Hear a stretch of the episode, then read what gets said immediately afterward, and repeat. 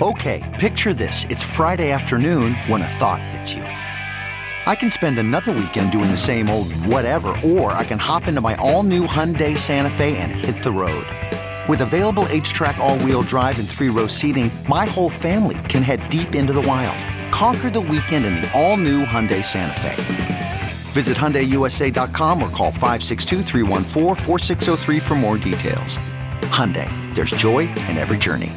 CarMax is putting peace of mind back in car shopping by putting you in the driver's seat to find a ride that's right for you. Because at CarMax, we believe you shouldn't just settle for a car, you should love your car. That's why every car we sell is CarMax certified quality so you can be sure with upfront pricing that's the same for every customer. So don't settle. Find love at first drive and start shopping now at CarMax.com. CarMax, the way car buying should be. Okay, picture this. It's Friday afternoon when a thought hits you. I can spend another weekend doing the same old whatever, or I can hop into my all new Hyundai Santa Fe and hit the road. With available HTRAC, all wheel drive, and three row seating, my whole family can head deep into the wild. Conquer the weekend in the all new Hyundai Santa Fe. Visit HyundaiUSA.com or call 562 for more details. Hyundai, there's joy in every journey.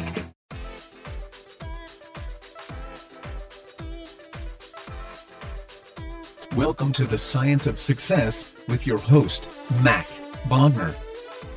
Welcome to the Science of Success. I'm your host, Matt Bodnar.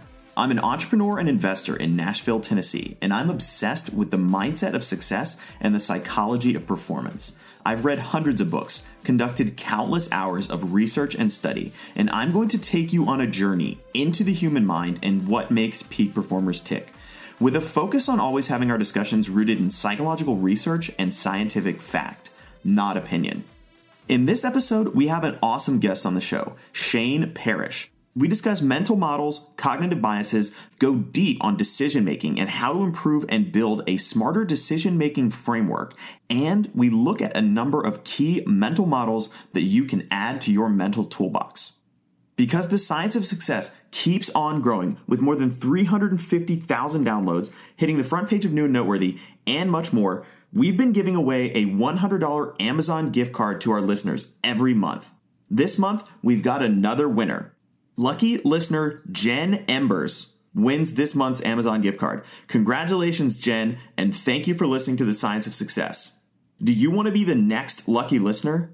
To enter to win a $100 Amazon gift card, all you have to do is text the word SMARTER, that's S M A R T E R, to the number 44222. Again, that's SMARTER to 44222. And if you want to get 10 extra entries into the giveaway, all you have to do is leave a positive review on iTunes and email me a screenshot of that review to matt at scienceofsuccess.co. That's M A T T at scienceofsuccess.co. In our last episode, we had a great conversation with Jordan Harbinger, the host of the Art of Charm podcast. We explored how you may be oblivious to the secret networking rules around you and what you can do to avoid the biggest mistakes and pitfalls when building relationships with influential people. If you want to take your relationships to the next level, listen to that episode. Shane Parrish is the founder and author of the Farnam Street blog, which has been featured in Forbes, the Wall Street Journal, the Financial Times, and much more. It's one of my personal favorite blogs and an incredible resource dedicated to making you smarter every day by mastering the best of what others have already figured out. Shane, welcome to the Science of Success. Thanks for having me, Matt. I'm excited to be on. We're super excited to have you on here. So, for listeners who might not be familiar, tell us a little bit about what is Farnam Street and, and what do you talk about on the blog? Oh, there's so many ways to describe it, but a friend of mine put it best when they said it was an online intellectual hub for people uh, who are rediscovering their curiosity and want to be better uh, in a non self helpy way, but want to be better at solving problems, removing blind spots, exploring life. Um, I think that about encapsulates the blog. We talk about everything from art and philosophy to the science of decision making to what it means to live a meaningful life to what it means to be a good friend and how you can go about doing that and how you can learn from other people and not only learn from other people but learn from their mistakes like I'm very open about some of the mistakes that I've made, about being a good friend. Um, and some of the decisions I've made have factored into how we think about decision making. So I think that it's just a, an online intellectual resource for people who are consistently looking to gain an edge over somebody else. And how did you initially become kind of interested in this subject? Oh, it started back with my MBA, and it wasn't really anything that I thought would turn into what it has become today. Originally, when I started my MBA, we were focused on, well, I was focused on doing my homework and, you know, passing and all of this stuff and getting good grades. And then all of a sudden, it became pretty apparent to me that a lot of the schools, and I won't mention names, have become check cashing institutes where somebody, uh, usually a corporate sponsor, sponsors an employee to go get an MBA. And the schools have a, a, large incentive to allow those people to get MBAs. And so what happens in between is almost irrelevant as long as those people get MBAs and the school gets a big check. Uh, the learning became secondary. And so I took it upon myself originally to start learning on my own. Uh, and then this is the manifestation of that. Like I said, it was never intended to be what it is today. It's a lot of luck a lot of happenstance, a passionate group of like, I don't know, 80,000 readers. And it, it's kind of taken off from there. So, kind of the the tagline or the subheading for the blog is mastering the best of what other people have figured out.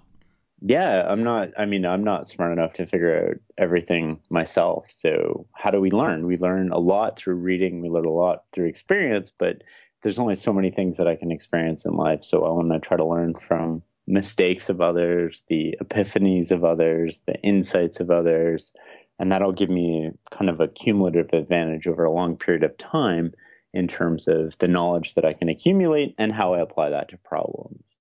You know, that's an interesting, uh, when you say cumulative knowledge, the uh, I've heard an analogy before that it's almost like compound interest. You know, when you start to read, you kind of build this knowledge base and this framework uh, that you can continually sort of layer new knowledge into he's like someone can't just read two or three books that you read recently and kind of catch up to where you were before yeah definitely and it depends on what you're learning and what you're reading right? I mean all of that factors in. There's a, almost a half-life to knowledge and you want to learn if you're going to apply yourself and you have an opportunity cost to your time you want to start learning things that either change slowly over time or don't change at all unless you're in a niche field where you know you have to keep up with the latest neuroscience or research in a particular field it makes more sense to apply yourself broadly to things that change slowly over time and then use those tools to reduce your blind spots when making decisions when connecting new things and for creativity and innovation and solving problems and then also for how to live a meaningful life that's a great point. The idea of, of mastering or focusing on things that, that change slowly or don't change at all. What would you say are some kind of, you know, types of knowledge that would fall into that category? Well, I mean, if you look back in history, we have this big bucket of time, right? We have psychology, which is everybody thinks is this great knowledge to have, but it's fairly recent that we we've discovered these heuristics and biases. And but physics has been around for a long time, and chemistry's been around for a long time, and these laws don't change much over time. I mean, our, our heuristics and biases are important to understand, but you also want to merge them with other ideas and I think that where people go astray is when you go to the bookstore and you pick up the best selling book. And we have every incentive to pick up the, I call them pop psychology books, but the pop psychology book of the day, because we feel educated, we feel like we're learning something, we feel like we're moving forward, and it's on a subject that's usually topical, that's in the news, and then what happens inevitably over time is those books disappear and the, the study either gets disproven or there's contrary evidence. It doesn't end up being knowledge. So you end up spending your time, whether you believe it or not, you, you spend your time entertaining yourself. And I think it's it's great to entertain yourself. You just need to be aware of when you're reading for entertainment, when you're reading for knowledge, when you're reading for information. And the way that you approach those subjects should differ and your goals in terms of how you get better throughout your career or what you want to do is also will lead you to different sources of information. I love the idea of focusing on kind of going back to the hard sciences, right? And that's something that someone who I know you're a big fan of and I'm a big fan of, Charlie Munger, talks about a lot. kind of you know focusing or thinking about biology, uh, physics, really those those core fundamentals, and then branching out more and more into kind of the things that are built on top of that. Yeah, Munger is the source of a lot of inspiration for me in terms of just the way that he approaches problems. And when you think about the world, it is multidisciplinary. So if you don't understand the big ideas from other disciplines, how can you synthesize reality? How can you remove your blind spots? And how can you gain an edge or make better decisions that other people miss if you don't understand those big ideas from different disciplines. And these ideas are understood at different levels and you hone them over time. It's not something that you you just conceptually grab you read a chapter in physics one night and you you know you understand gravity it's something that you develop over a long period of time and you you hone those ideas and i think that you when you encounter new information you you start mapping it to what you already know and this is where the munger's concept of the lattice work of mental models comes in where you start saying, oh, you start seeing people make decision making errors, and you can say, oh, that's confirmation bias. Oh, that's anchoring bias. That's great. It gives you insight. But those those are heuristics. Those are great. But it also gives you insight into, oh, well, they're operating outside their circle of competence. I'm operating in a complex adaptive system. This is, you know, there's supply and demand effects here. And then when you kind of go through this mental list of models that you have in your head from other disciplines, including ecology, investing, business, heuristics in terms of psychology, mathematics, statistics, chemistry, physics, you can usually gather in your mind mentally the variables that will control the situation, right? Momentum is an incredible variable that people underestimate a lot of time. That's a concept from physics. Um, statistics in terms of sample size and distribution and mean and medium and understanding the difference between those things enables you to make better decisions and it enables you more importantly it enables you to reduce your blind spots, which I guess in the end is how we make better decisions. We all have a certain aperture onto the world, and that aperture is not a 360 degree, almost holographic view of what the problem is. But by reducing our blind spots, we've come to a more complete knowledge of the situation. And that knowledge enables us to make better decisions, avoid stupidity, which is also an important outcome, and then go forward. So, backing up slightly, can you kind of define or dig in a little bit more on the concept of mental models? It's something that we've we've mentioned briefly on the podcast, uh, but uh, some listeners may not be familiar with it. Well, so in my mind, I mean, there's two types of mental models. There's the psychological mental models, which are how we deceive ourselves, and those would be kind of like the heuristics that are you know popular today. There's like availability there's confirmation bias there's anchoring bias hindsight overconfidence and so on and so forth.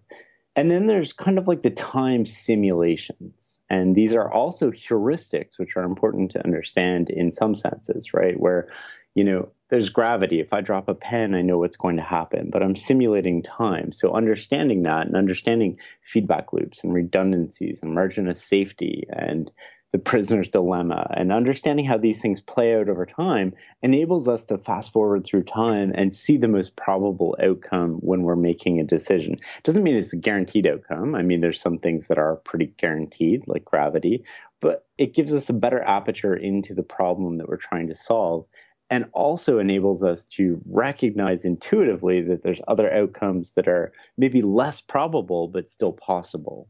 So, can you think of an example of applying some of these mental models in a challenge or problem that you've faced recently? Well, one of the mental models that we use a lot is circle of competence. And circle of competence enables you to just knowing where you're competent and where you're incompetent enables you to make a better decision. I'll give you a kind of high level overview of how that works.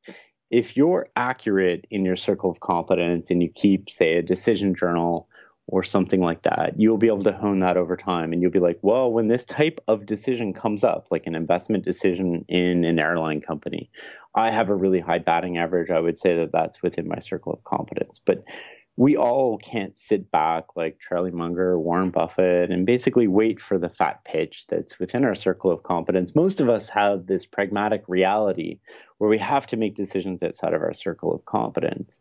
But if you recognize that you're outside of your circle of competence, you approach the decision in a different way. And what I mean by that is now you start instead of becoming overconfident you start recognizing that other people's opinions may be valuable. Instead of recognizing or instead of thinking that you have all the information you start seeking disconfirming evidence to the belief that you hold because you know you're not operating within the circle of competence.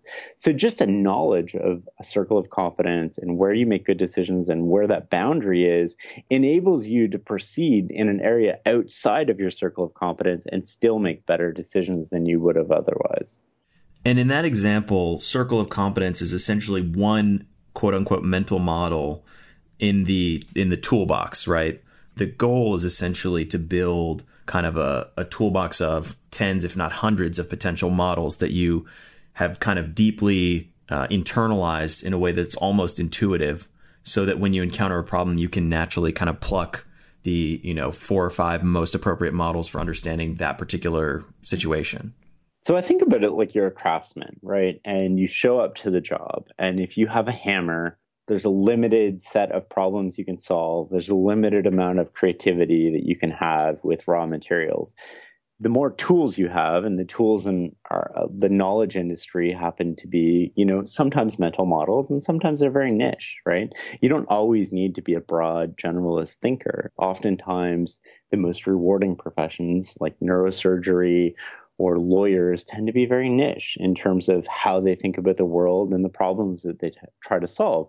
The rest of us have to operate in a lot of ambiguity in the sense of we're solving problems that may not be as narrowly defined. We may not be in such a niche where we've studied it for 15 or 16 years and we have to get on this treadmill to kind of keep up with it, but we're solving general business problems. And then the, the problem becomes how do you solve those problems better? How do I become better at my job? How do I become more valuable as an employee, as a knowledge worker? And I think the answer to that is acquiring more tools to solve different problems but more importantly, by solving different problems, you're often avoiding different problems. I mean, we, we teach a course on productivity, and one of the biggest sources of productivity that really not a lot of people think about and is very counterintuitive is that the best way to be more productive is actually to make better decisions. Because when you think about how most of us spend our days, we're spending so much time just fixing mistakes and solving problems that we've created um, by rushing our decisions, by not thinking about them, by not doing something that we, we could have done to change the outcome. So, the best way to get free time is to make better initial decisions. And when you think about that, it makes a lot of sense, but most people don't frame it that way. So, if you want to start making better decisions, one of the best ways to go about that is to understand the problem. And one of the best ways to understand the problem and understand reality is to be able to synthesize it, you want to be able to look at the problem from a three dimensional point of view. And if reality isn't multidisciplinary, then I don't know what it is. And when you say reality is multidisciplinary, um, can you elaborate on that so that listeners who might not be as familiar with kind of Munger and his conception of worldly wisdom know what you're talking about? Yeah, I think like you can't just look at one background. Like if you have a psychology degree, the world isn't only psychology, right? It's also physics, it's also math, it's also biology. All of these things factor into most of the problems that we look at. And our goal is to, I mean, as a decision maker in an organization, not only do we want to make more effective decisions, want to recognize when we're making decisions outside of our circle of competence or that multiple disciplines might factor into. Um, psychology is great in terms of corporate decision making, but it may underplay supply and demand. It may underplay switching costs. If you don't have a grasp of these concepts and you don't have an intuitive nature about how to handle them or how to structure them in your mind, then you become what you know Munger says is the one-legged man in an ass-kicking contest, right? You're handicapped in life, and then people will run circles around you, and that may be fine, and that may not be fine, and that all depends on your your makeup and what you kind of want to achieve and how you want to live your life. And I think in many ways, economics is a is a field that's uh, often criticized for sort of failing to understand or take into account the implications of other disciplines. With uh, with the example, I, I know I think there's a psychology book where they talk about the difference between econs and people, where it's what an economist would say how someone would behave and how they actually behave in the real world. Yeah, I, I, don't think I knew enough about the discipline of economics at that level to kind of comment on what the economists think. I think there are economists out there who think in a very multidisciplinary manner. Uh, Greg Mankiw from Harvard, I think, would be one of those people who think that way. And Munger has pointed out that his textbook thinks about economic problems in a multidisciplinary way. I think his criticism was he doesn't actually point out um, that he's thinking about them in a multidisciplinary way. And I think there's a lot of lessons that the rest of us, especially those of us who operate in, you know, mid to large size corporations can learn from business about the time value of money and investment returns and marginal costs and most importantly probably opportunity costs, which is a lesson that all of us can learn in the sense of you live one life and you can trade time for money and that's fine. And you can also trade money for time. And Buffett had a quote where he said the rich, I forget the exact words, but the rich are always trading money for time, whereas the poor are trading time for money. And when you think about that, that comes down to opportunity cost. And most of us, like say, for example, you live in the suburbs or you live somewhere where you have a long commute most of us view that as a cheaper way to live. But do we factor in? And the important question is do you think about the time it takes to commute? Do you think about the two, maybe the two and a half hours a day that you're spending in the car? And how do you value that time? And when you start factoring that in, it kind of changes the dynamics of what you're thinking about in terms of cost and value. Example would be reading. If you're reading something, you're not reading something else right? So if you're reading Gawker or whatever BuzzFeed, or I don't even follow most of the media today, but if you're reading the latest news, that's great. It's keeping you up to date on current events, but it means you're not reading something that's enduring that doesn't change, right? So there's an opportunity cost to everything we do. If you go to lunch with a friend, maybe you value that a lot, which I do personally. And you know, if you sit and do nothing but read the newspaper, you might value that. And it becomes just knowing what's valuable to you and knowing how it helps you achieve the goals that you're trying to achieve or how it entertains you or gives you some sort of downtime, which is also an important cost. But there is an opportunity cost to everything. And I think people underestimate how important that concept is to grasp, right? Well, you're while you're watching Netflix, you're not doing something else. And if somebody else is doing something else that makes them better or more valuable or more knowledgeable, eventually over time, you're going to lose the edge that you have. And I think that's important to realize. I definitely have the same sort of perspective about most news and most current events. You know, I barely read any sort of news sources, and mostly what I read are blogs like Farnam Street or things that really talk much more deeply about you know to use the phrase that you use things that don't change over time right you know you can fill your head with a bunch of news six months later that most of that stuff is irrelevant. Whereas if you fill your head with these mental yeah. models, like when you think about how we consume information, most people, and I'm generalizing here, are consuming articles like 10 ways to get promoted at work or whatever the clickbait headline of the day is. And what's really funny is I've talked to, to some of my friends who, who are like this, and they love it. They do it for entertainment. That's great. But they're often like, you know, what's really interesting is I click on the same article two days in a row and it's just got a different headline but i don't really recognize that i'm reading the same article until like the last paragraph when something kind of jumps out at me. So they're going through these 800 to you know 1500 word articles and they're not actually remembering that they read it yesterday. So what are they doing? I mean that's just a form of entertainment at that point.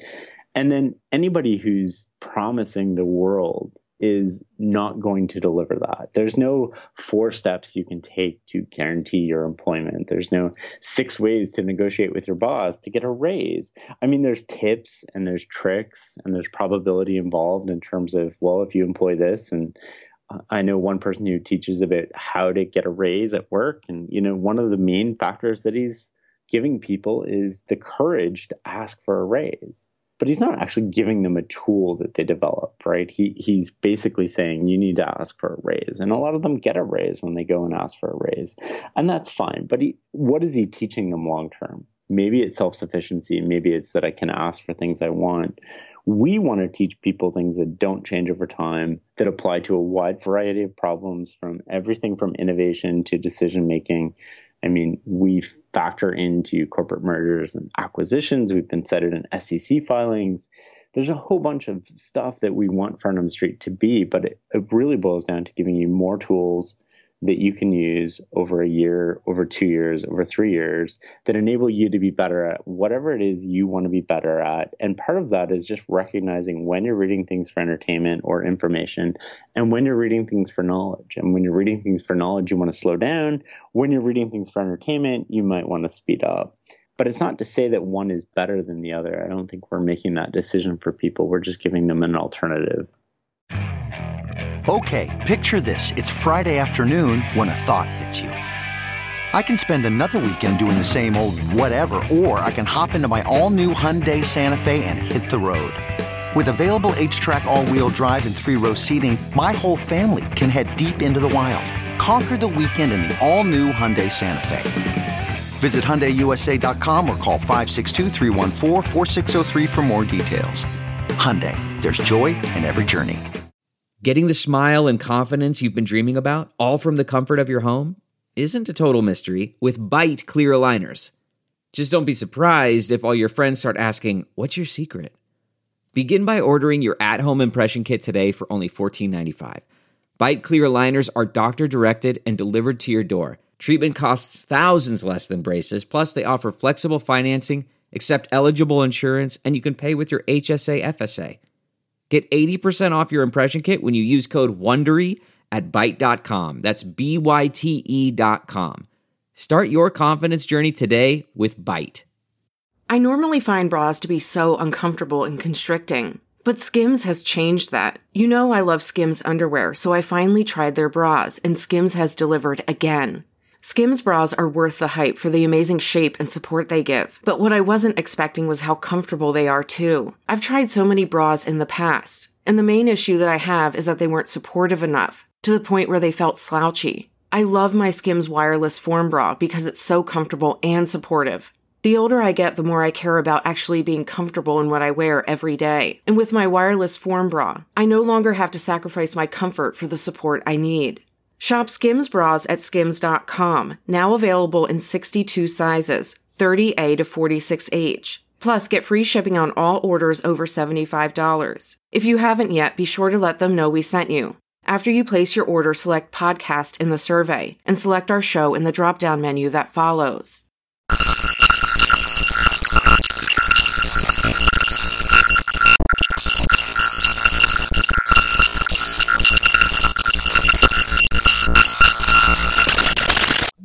You know, it's funny you mentioned the story about somebody reading the same article and not realizing it.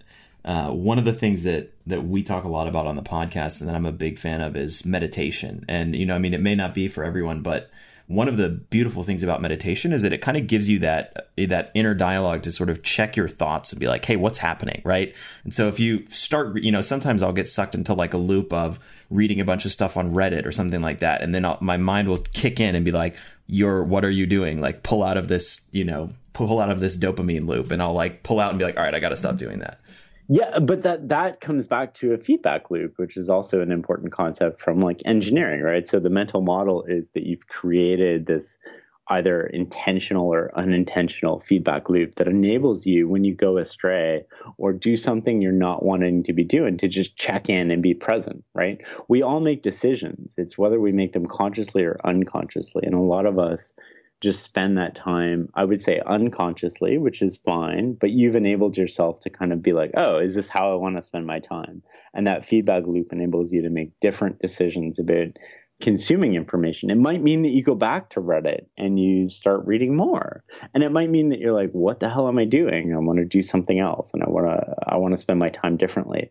But just that in and of itself, that feedback loop, that mechanism to kind of switch from unconscious to conscious is one of the most incredibly valuable things you can have. And I would say meditation probably is the foundation for much of what I do. Uh, I don't meditate every day, but I do meditate on a regular basis. And it enables me to structure my time better. It enables me to clear my mind and have moments in my life that are device free, that are quiet, that are calm, that are soothing. And it's made me respond to situations in a different manner than I would have in the past, where I might have had more anxiety or stress about a certain situation. Now uh, it's enabled me, I would say, to become more stoic about it and just accept the world for the way that it is instead of pushing back against things that I think are unfair or unjust and just accepting that that's the way it is. And that is unproductive kind of energy. And my mind get clouded with some of the stuff like that before I started meditating, before I started yoga. And now it's become a lot more clear in terms of the path that works for me. Uh, it's funny that you mentioned stoicism because we have a whole episode about the idea of accepting reality you know, the same concept of doesn't matter if it's fair, it doesn't matter if it's just. It's all about, you know, accept things the way they are so that you can move beyond them. Yeah, I mean, Joseph Tussman has this amazing quote, and I think it becomes about this. And he says, What the pupil must learn if he learns anything at all is that the world will do most of the work for you, provided you cooperate with it by identifying how it really works and then aligning with those realities if we do not let the world teach us, it teaches us a lesson. And I think that's one of the most profound things I've come across in a long time. And I think that enables us to think about am I confronting the world or am I accepting it? And if I'm accepting how it works, that's a bit of a feedback loop into checking what I think and checking my approach to life. And that feedback loop over a long period of time should compound and enable us to better align with reality. It's not something like you don't go to bed Thursday night and wake up Friday morning and be like, I'm going to align myself with the world. You just start opening your eyes to how the world really works, how it operates, the different outcomes, and understanding that outcomes are not necessarily guaranteed and they're a function of probability. And we all have periods of bad luck. And then you enable that over time to slowly learn to roll with the punches. It's amazing that once you've kind of gone down the road of internalizing and really starting to understand many of these different mental models, it's almost like, you know, I'm thinking about, I was in a meeting last week uh, in kind of a sales meeting. And, you know, it's amazing how I can just immediately sort of see it's like they're using this bias and they're doing this thing. And it's like, it, you start to kind of build this framework where you can subconsciously just capture that stuff. Yeah, totally. And I mean, the flip side to that is biases are biases for a reason. I mean, they work most of the time, right? They're heuristics because they work, you know, 90, 99% of the time. Our goal is to kind of recognize when they're leading us astray which is why there's frameworks for decision making that enable you to just check and balance that, right? And one of the questions that you should ask yourself is like, where am I leading myself astray? Where might I be fooling myself? And that's when you kind of check your biases and your heuristics yourself and start thinking about, oh, well, it's a really small sample size. Should I be basing, you know, a $500 million merger on, you know, two years of track record from this other person and then just enabling those questions usually generates a better outcome, but not always, right? I mean, you really have to think about this stuff. And when you think about how we structure our days, how we structure our time, most people don't take the time to make good decisions. And what I mean by that is like they're not making a conscious choice to make bad decisions. They're just setting themselves up for failure think about the you know generalizing again. Think about the modern office worker. They work you know let's say for the sake of argument they work nine to five they show up they got to drop off the kids first. It's a hectic morning. They get in a little later than they want. It's 8:35. They open up their email. They have a nine o'clock meeting, but they got to go through like 30 emails before them because some people have shown up earlier, and then they've redirected their time, and then they realize that it's 8:55 and they have a nine o'clock meeting, and they're supposed to make a decision on something. So they they pull up the document that's the briefing on the decision they're supposed to make, and they have five minutes. So what do they do? They read the executive summary and they go to the meeting and they base their decision on the executive summary, which most times will work. It's another kind of heuristic, right? But often it leads us astray because we don't do the work behind the scenes to understand the decision, to understand the dynamics of the problem, to understand things. So, one of the other ways that you can increase productivity, and I guess it leads into making better decisions, is to schedule time to think about the decision. I mean, that's very counterintuitive. We mention it in our productivity course, which is bewaymoreproductive.com. But it's incredible to me the amount of people who show up to work and just let email dictate their day. and they they rely on their i guess their wits or their you know spur of the moment judgment to make decisions. And you know 90% of the time that's going to work for you. But the 10% of the time it doesn't work for you is going to consume most of your time going forward. So for somebody who's listening right now what would you say are some concrete things they might be able to do to you know kind of immediately start improving their ability to make smarter decisions? Well i think one of the things that you can do is if you're unsure of the path forward is to invert the problem right? And to invert the problem means think about what you want to avoid. And if you're avoiding those outcomes you've already come to a better conclusion than you would probably other have, otherwise have but that's not the best way to make better decisions. I mean, the best way to make decisions is really to understand the problem and understand the dynamics. And part of that is recognizing when you're operating within your circle of competence, when you're not. And if you're the head of an organization, then it's understanding how people learn from each other. You might have, say, you have 100 people in your organization. Somebody's got a circle of competence in X, somebody's got a circle of competence in Y often the way that we facilitate decision making is in a way that X doesn't learn from Y and Y doesn't learn from X. But eventually X or Y quits and retires, and then the other has to make a decision. But they haven't learned, even though they've worked with the same person for 10 or 15 years, they haven't actually learned how they structure decisions, how they think about the variables that govern the decision, what the range of outcomes could be, and, and how to hone that attention. And this becomes really fascinating to me because I know a lot of investors who, you know, they read everything about a company, which I get. I mean, it makes a lot of sense. But when you really know the variables that you're looking for, you're able to fil- filter the information a lot quicker. When you understand the situation, you know, they could put out 6,000 pages of press releases and documents a year. You don't necessarily need to read every word of it. What you want to look for is do the variables that I know, what are they? What are they saying? Are they indicating that we're on the right track? If yes, all things are probably good. Uh, and yeah, you want to seek disconfirming evidence. And most of us consume media. This is a, another interesting and possibly important point about how we consume media. We concern we consume things that tend to reaffirm what we already think instead of consuming things that disconfirm what we think. And if you go back to Charles Darwin, he wasn't, you know, he had this amazing discovery, which is probably some degree of luck and some degree of him being uh, able to disprove himself. So, one of the tools or tricks that he had in his toolkit was every time something disagreed with him, instead of glossing over it, he paid attention to it.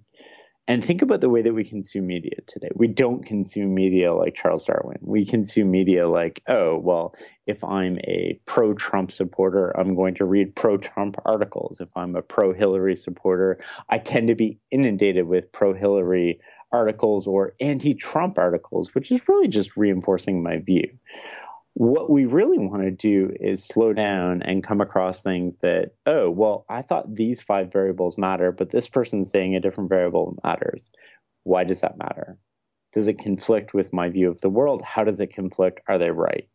And then kind of dropping our assumption that we know what's best or dropping the feel good nature of the media we consume, which is, I agree with you. And I mean, that feels great. We get the probably a dopamine rush from that. We're not alone. Everybody agrees with us. But at the end of the day, we're we're as a knowledge worker, you're paid to be right. So it's not about paid to be feel good. It's paid to be when am I wrong, recognizing you're wrong. And there's a lot to be said out of scrambling out of problems, right? And recognizing that you're wrong early and taking course correction instead of waiting until it's too late.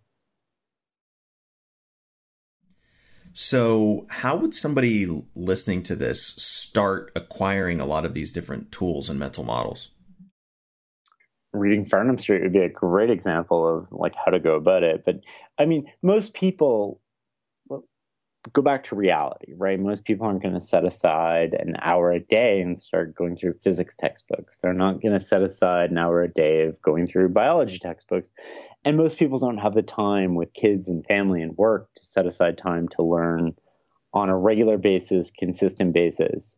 So the way that you go about it is becoming more open minded. And one of the ways to become more open minded is just to read things that disagree with you and not read them in a critical sense of, oh, that's hogwash, but read them in a sense of, oh, that kind of makes sense, right? Like, I really want to take a different approach, or, oh, I was wrong, and admitting you're wrong. And just, you don't have to admit to the world you're wrong, but admitting to yourself you're wrong is a big step in terms of getting better at recognizing the cues of the world.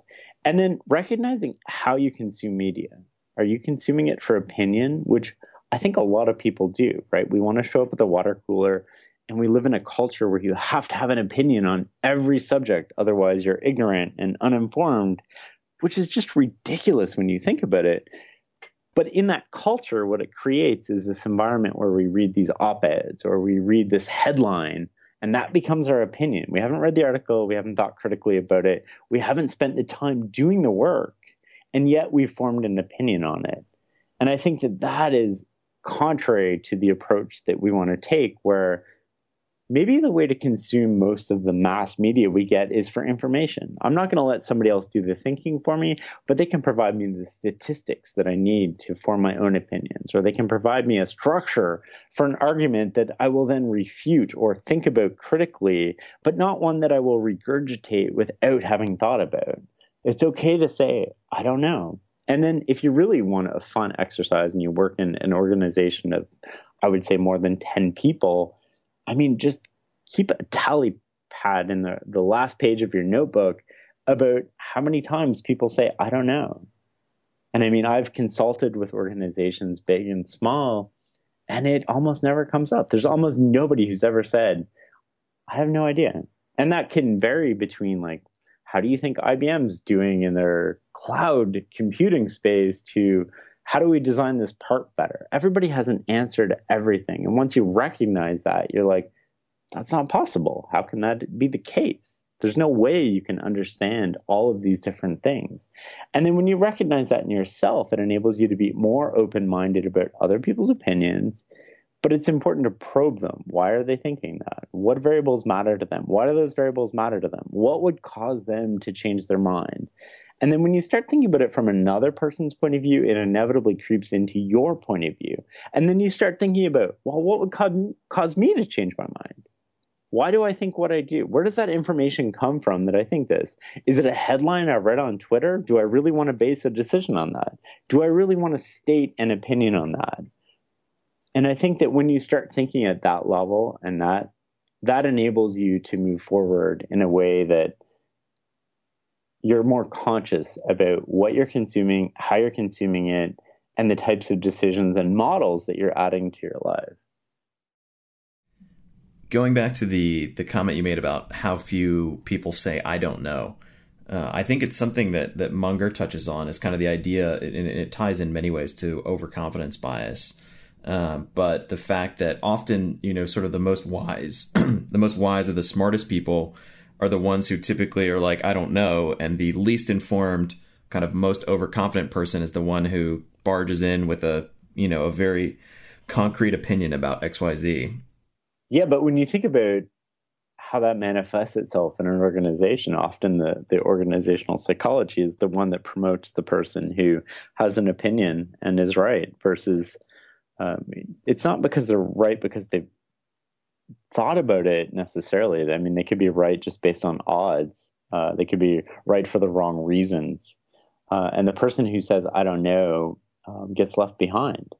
And what I mean by that is saying, I don't know is an important trait uh, to recognizing and understanding knowledge, that doesn't necessarily make it an important trait to getting promoted. And I think when people start distinguishing, well, you know, I want to be smarter because I just want to understand the world better. And I think that's going to help me live a better life. And that, in and of itself, should, over a long period of time, obviously aggregate into disproportionate rewards in terms of what you value. Maybe that's promotion, maybe it's level, maybe it's quality of life, spending time with your family. And maybe it's other things, and that's fine. And I mean, everybody has their own kind of utility value associated with all of this stuff.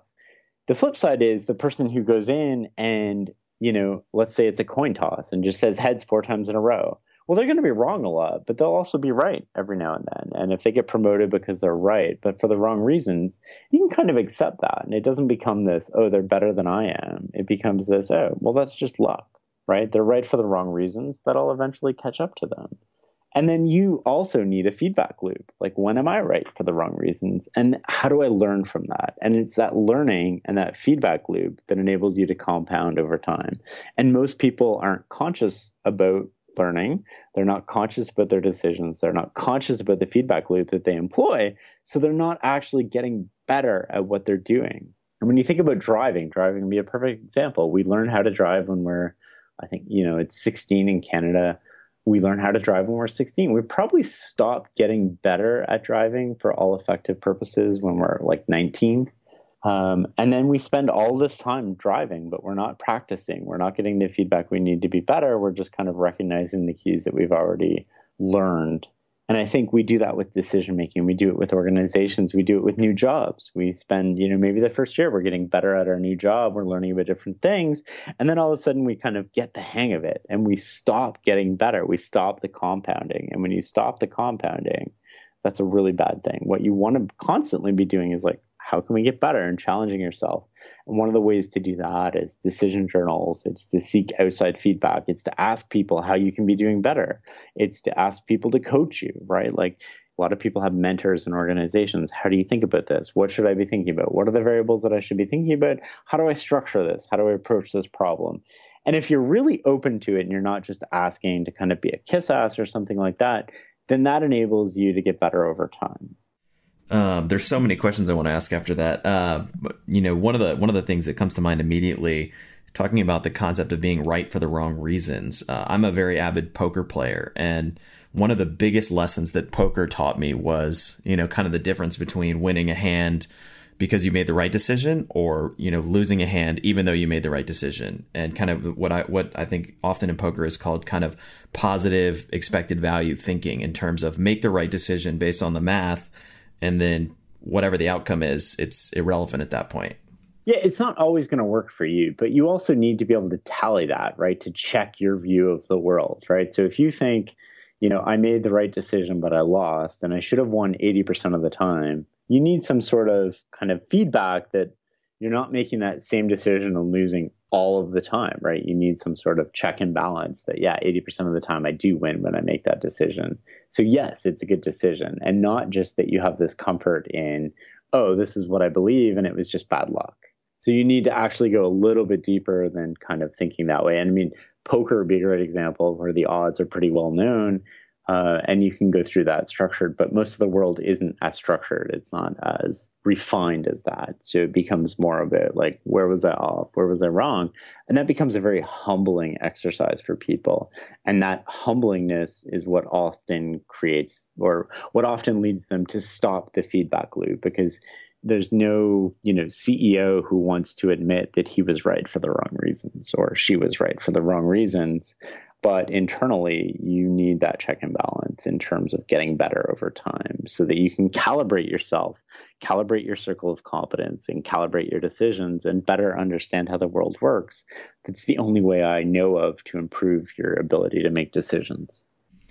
So, going back to the, the driving example that you used earlier, um, one of the things that I'm fascinated with, and I know you've talked about, is the concept of deliberate practice and how that you know how you can drive for thousands of hours and never improve versus if you sort of concentrate and and do deliberate practice you can you can grow and achieve and, and become better. Yeah i mean deliberate practice is so important right? It's about getting better at little things uh, and seeking feedback that's usually immediate in terms of how you're getting better at it. One of the best ways to do that i mean again i'll apply it generically to people who work in an organization is don't just send the report your boss asks you for, but seek feedback and specific feedback and, you know, kind of corner them and be like, hey, where could I have done better? Where did I do wrong? And if they can't give you that feedback, then you're never going to get better at the job that you're in. And if you can get that feedback, it doesn't necessarily make you better at your job, but it makes you better in your boss's eyes. So it's also about filtering that feedback and going, oh, this is what he or she wants versus, you know, how I think the world works. But you also want to calibrate that. Why does he or she want that? How do I get better at doing what I'm doing every day? How do I get better at sending emails? I mean, how many of us, just for example, send an email to schedule uh, an event or a meeting with somebody or a coffee, and we need 30 emails to do that, right? And we need 30 emails all the time to do that. Why is that? Well, part of the reason is we don't do something simple like, hey, here's some proposed dates. Do any of these work for you in the first message? Usually that reduces the number of emails that you need to do that. Well, that's a great feedback mechanism in terms of getting better. And if you deliberately try different things when you're proposing something that you do commonly throughout the day, like 10 or 20 times, then you can start to get feedback on what works and what doesn't work. And you're almost kind of A B testing things. It's like, it's almost Bayesian, right? Like, here's my best idea today, but does this other idea work? Does it change my understanding of how people will respond to this? Does it enable me to get to the outcome I want quicker and better and in a win win way?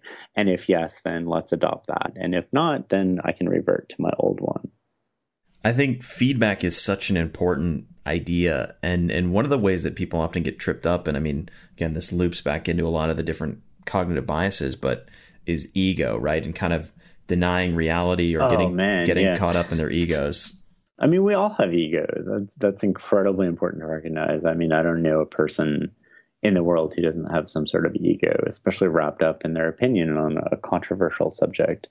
Adapting to that reality is incredibly important and recognizing sometimes it serves you and sometimes it doesn't. And it's the same as mental models, right? Sometimes they work and they serve you and they, they enable you to make better decisions and sometimes they're wrong. But often we're just coding things into our head that, oh, well, when this happens, do this. But we're not actually saying, well, here are the reasons this happened. Here, the, uh, do they exist in this situation? So applying that mental model won't necessarily work. Ego can become this incredible enemy of seeking wisdom, and I don't, I don't have any good ideas, I guess, for how to avoid that from creeping in I mean, I know people who are naturally very egotistical and know people who are very naturally the averse to that, but they both have egos and they're both sensitive in different ways and they both approach the world in different ways. And I think part of it, if, you know, I was forced to kind of comment on it, would be understanding where you are and meeting the world at that place and then understanding where you want to be and recognizing the path towards that. And ego can be something as small as I need to give other people on my team a voice, and I'm not always right. And part of that comes back to calibration and feedback loops, and that helps check your ego and helps humble you in a way. And part of that comes back to saying sometimes I do need to be the egotistical leader. And by egotistical, I mean, not that you think you're right, but by projecting confidence and by projecting a path forward. In uncertainty, people will naturally get, gravitate towards people who take risks, who seem to know what to do. And your job is to not only grasp those risks and those situations and those opportunities and move forward and galvanize your team and kind of push forward, but it's to recognize that you may be wrong. Even if you're not projecting that, it's to recognize that maybe it's wrong but here's how I will know I'm wrong, and here's how we'll course correct if I am wrong. You don't necessarily have to tell your team that, but you have to recognize it internally if you want to be the best version of yourself.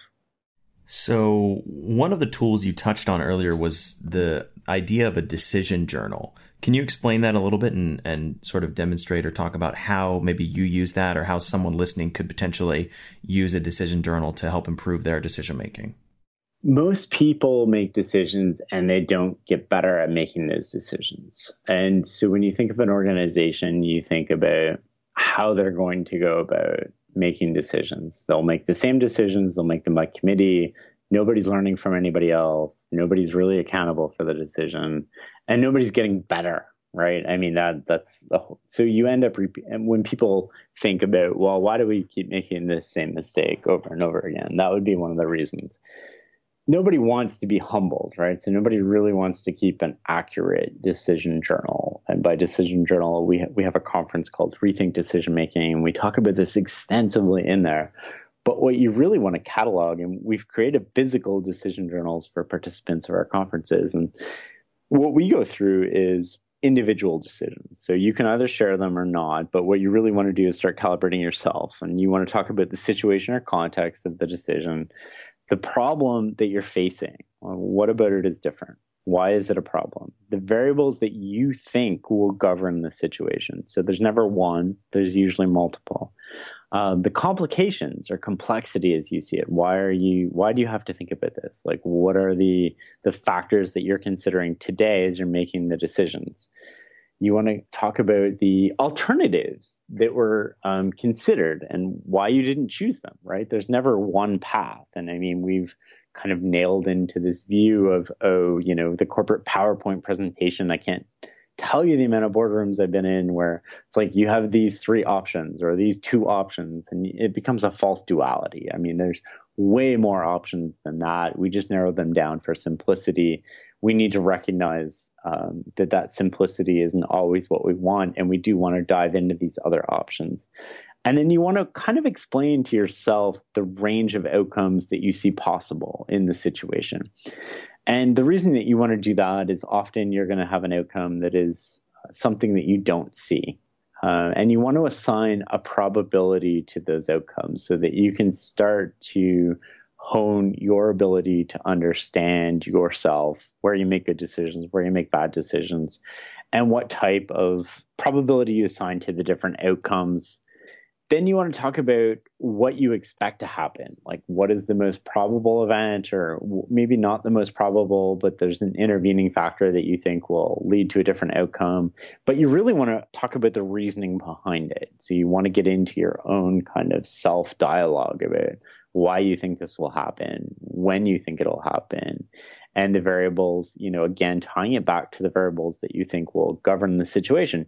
And then you also want to keep track of things like the time of day you're making the decision and the mood you're in when you're making the decision because you're not always going to be happy and you'll probably recognize that most people make better decisions when they're in a certain type of mood and that mood might vary by the person what i've learned through implementing decision journals of various organizations and with hundreds of people is that the time of day often affects the quality of decision that you're making.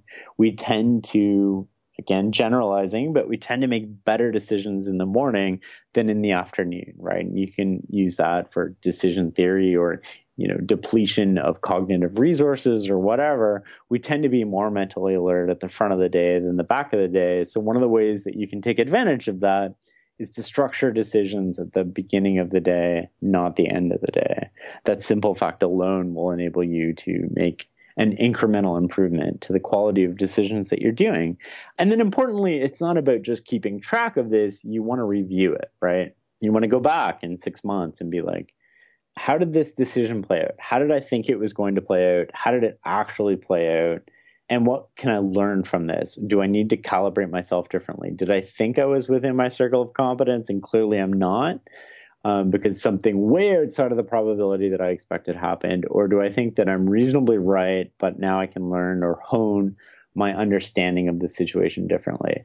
And when you think about that on an individual level, you'll start learning a lot, right? You don't want to use vague or ambiguous wording you, you don't want to talk in abstractions. You really want to use concrete wording that you can't deceive yourself with later.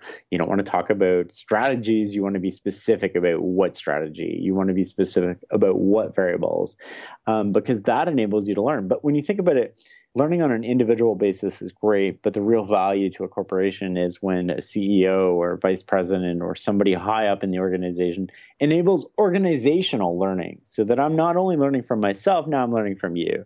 If I had access to your decision journal, now all of a sudden I don't necessarily need to make the decisions you're making, but if I had to, I bet you it would be a better decision than if I didn't have access to your thoughts and the variables that you thought and knowing the outcomes that you achieved with those thoughts. And that will enable us slowly over time to make better decisions. Now, better decisions alone aren't enough, right? The world is always changing. So we need to make better decisions on a, a relative and absolute basis, but we also need to make slightly better decisions than our competition.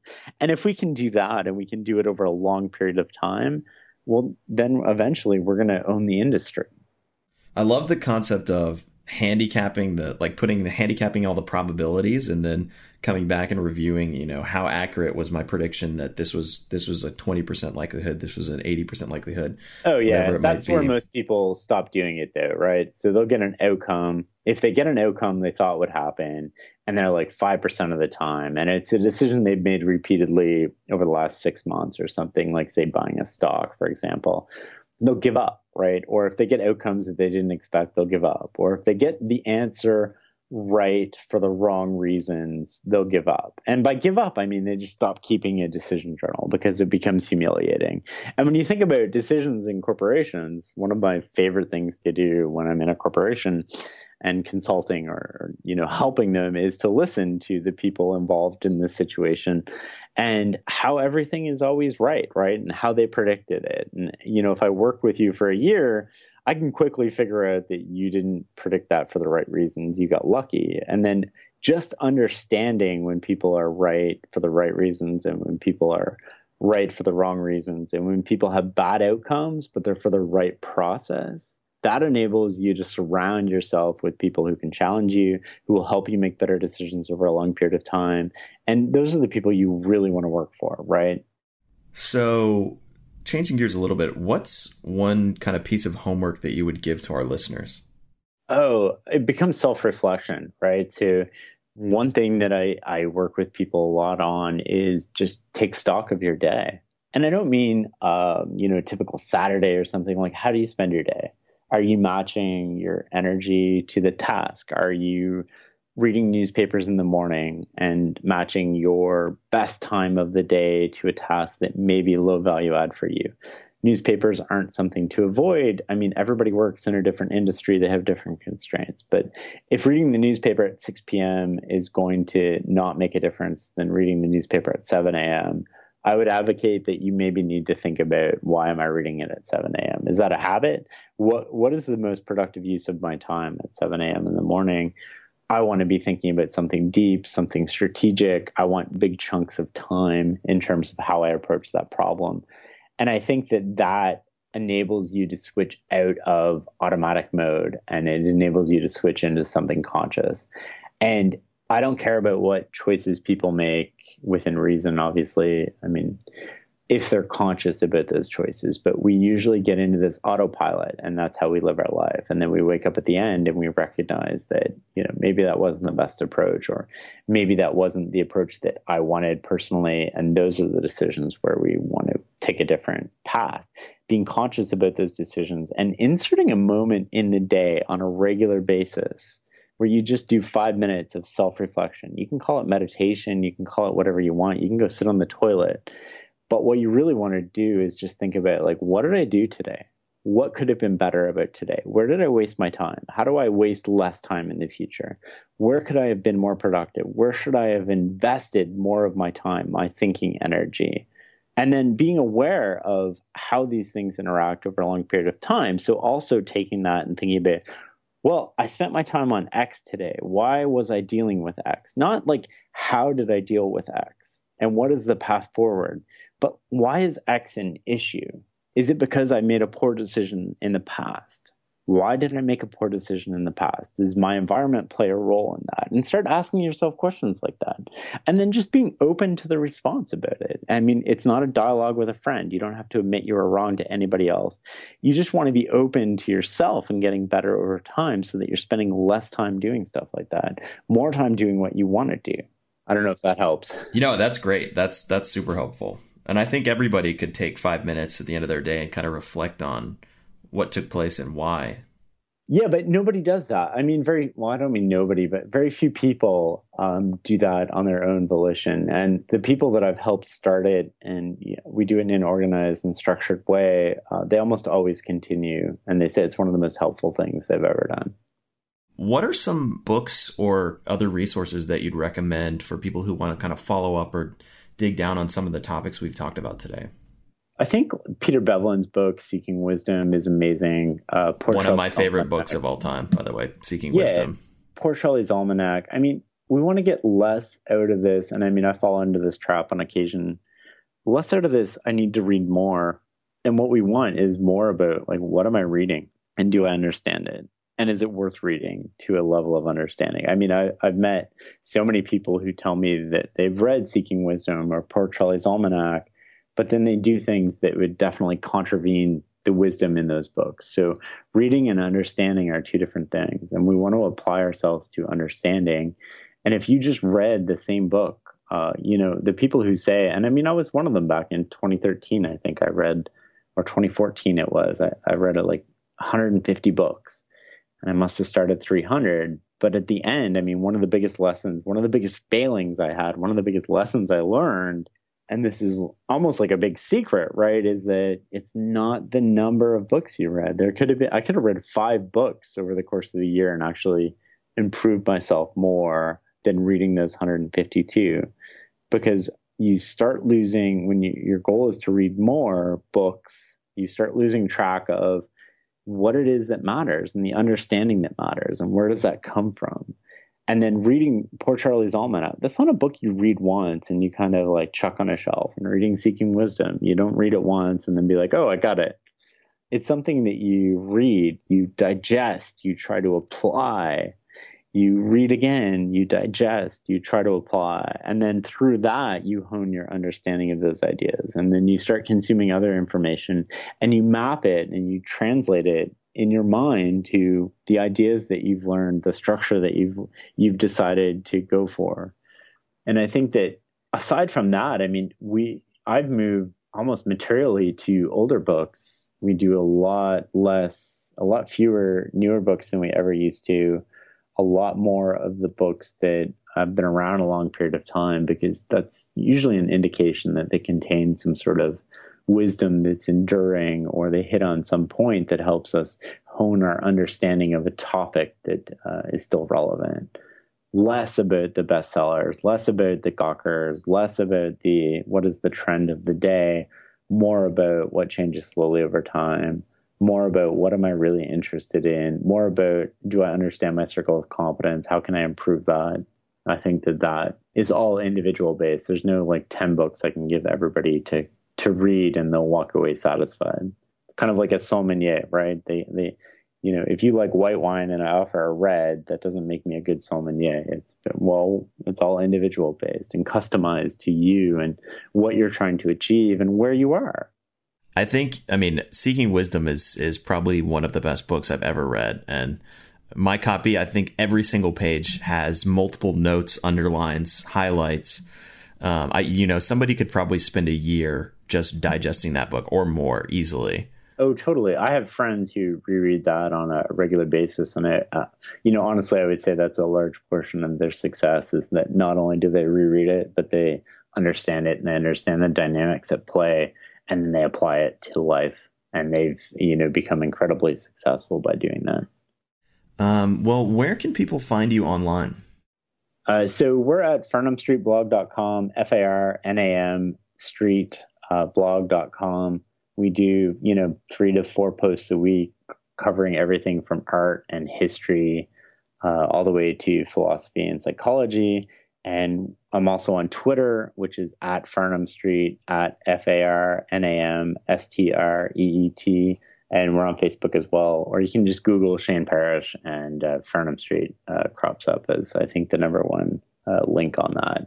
And that would be a great uh, way for you to follow along with what we're doing and build your toolkit over time. I would encourage you that if you see an article and you're like, oh, well, I don't agree with this or I don't want to learn about art, that you give it a week or two I can't tell you the number of times I've had people go, you know, a friend of mine sent me your link and I read it for a day and I was like, oh my God, what is this? And then I read it for a week and I was like, oh, this is really interesting. And then I read it for a month and I'm like, oh, I'm addicted to this. I can't actually get away from it. I've started going back and reading all your old posts um, because the topic of the day is not necessarily, I mean, our approach is to give you a broad range of solutions or tools, if you will, so that you can build better products or solve different problems.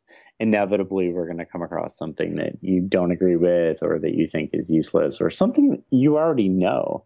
And often we, we contradict ourselves, right? And part of that is getting the reader to do the work of understanding that contradiction and you know, we're not giving you, we're giving you 90% of the solution. We want you to do the 10% on your own. And that 10% is where most of the value comes from. Because if I give it to you, you don't actually understand it. It doesn't become part of your life. But by you doing the work, then it becomes embedded in what you're doing and how you're approaching things. Well, Shane, this has been a great interview, and I, I, really want to say thank you very much for being on here. And I know the listeners are going to love uh, a lot of the stuff that we talked about today. Thanks, Matt. I really appreciate it. I'm looking forward to it. Thank you so much for listening to the Science of Success. Listeners like you are what make this podcast possible. If you've enjoyed this episode, please leave us an awesome review and subscribe on iTunes. Every single review, every single subscription helps us move up in the rankings so that we can reach more people and share our message with them. Lastly, as a thank you to you for being awesome, I am giving away a $100 Amazon gift card. All you have to do to be entered to win is to text the word smarter, that's S M A R T E R, to the number 44222. Again, that's smarter to 44222. Thanks again, and we'll see you on the next episode of The Science of Success.